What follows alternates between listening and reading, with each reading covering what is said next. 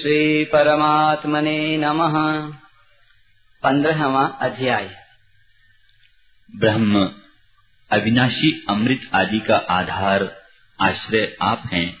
तो फिर इस संसार का आधार कौन है भगवान? इस संसार रूप वृक्ष का आधार आश्रय मैं ही हूँ। यह वृक्ष ऊपर की ओर मूल वाला तथा नीचे की ओर शाखा वाला है। कल दिन तक भी स्थिर न रहने के कारण इसको अश्वत्थ कहते हैं। इसके आदि अंत का पता न होने से तथा प्रवाह रूप से नित्य रहने के कारण इसको अव्यय कहते हैं। वेदों में आए हुए सकाम अनुष्ठानों का वर्णन इसके पत्ते कहे गए हैं। ऐसे संसार वृक्ष को जो यथार्थ रूप से जानता है, वही वास्तव में वेदों के तत्व को जानने वाला है। यह संसार वृक्ष और कैसा है भगवान? इस संसार वृक्ष की सत्व, रज और तम।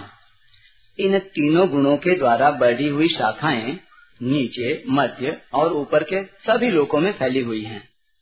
शब्द, स्पर्श, रूप, रस और गंध, ये पाँच विषय इस वृक्ष की शाखाओं की कौम्पले हैं।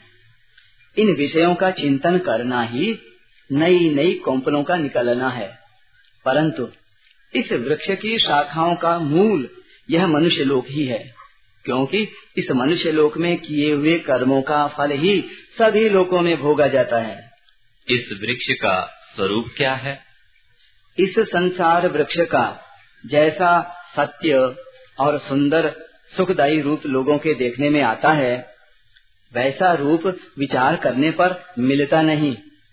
इसका न तो आदि है न अंत है और न स्थिति ही है। तो फिर इससे संबंध तोड़ने के लिए मनुष्य को क्या करना चाहिए?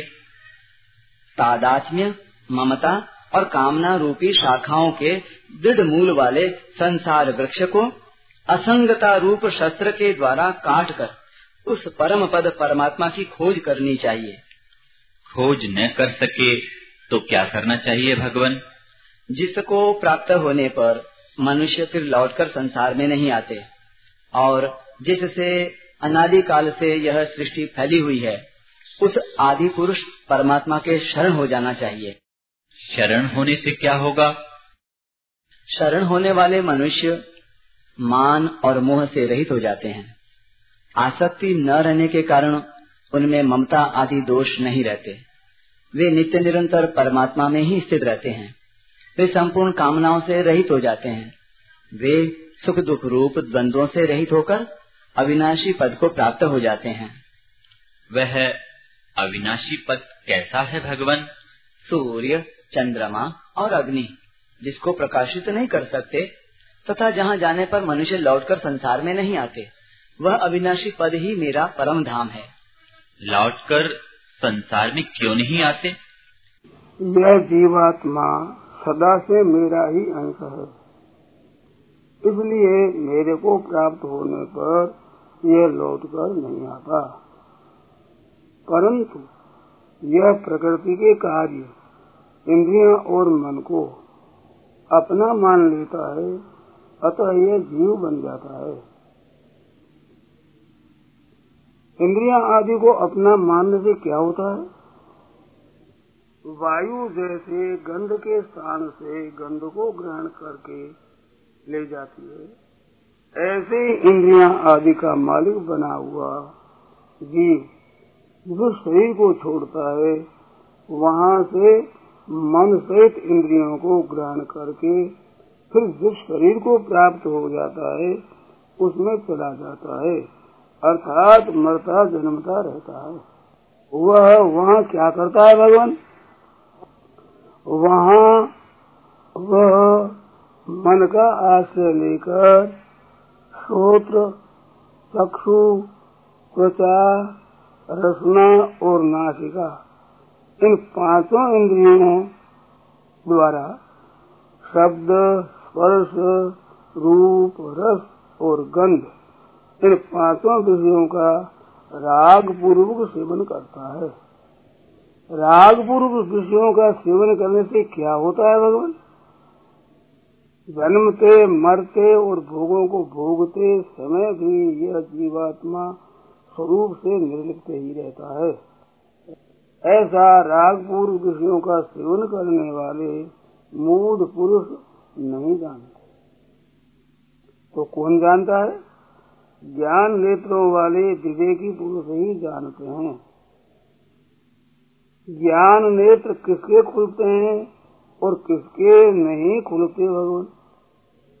जिन्होंने अपने अंतकरण को शुद्ध कर लिया है, वे तो अपने आप में स्थित तत्व को जानते हैं, अर्थात उनके तो ज्ञान नेत्र खुलते हैं, और जिन्होंने अपना अंतकरण शुद्ध नहीं किया, ऐसे पुरुष यत्न करते हुए भी नहीं जानते, अर्थात उनके ज्ञान नेत्र नहीं खुलते।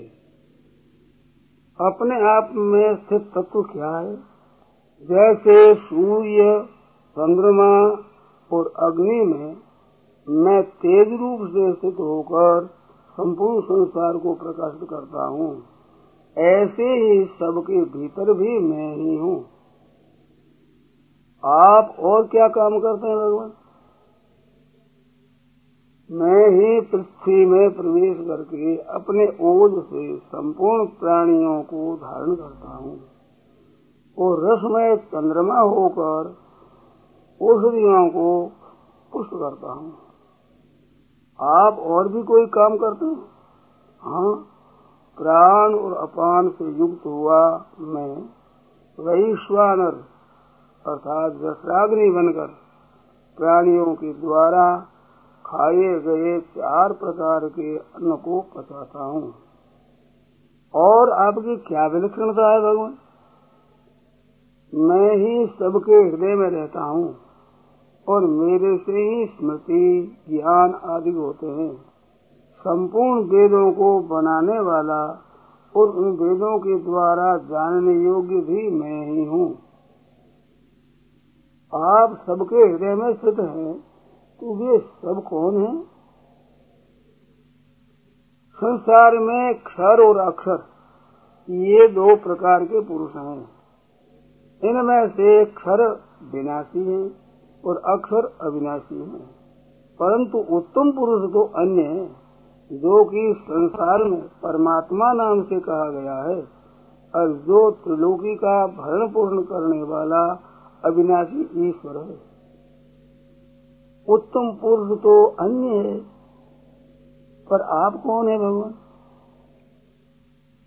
वह उत्तम पुरुष मैं ही हूँ। मैं क्षर से तो अतीत हूँ। और अक्षर से उत्तम हूँ। इसलिए वेद में और लोक में मैं पुरुषोत्तम नाम से प्रसिद्ध हूँ। आप पुरुषोत्तम नाम से प्रसिद्ध हैं। इससे मनुष्य को क्या लाभ है भगवान? जो भक्त मेरे को पुरुषोत्तम जानता है, वह सर्ववित है। वह अनन्य भाव से केवल मेरा ही भजन करता है। अर्थात मेरे में ही लगा रहता है।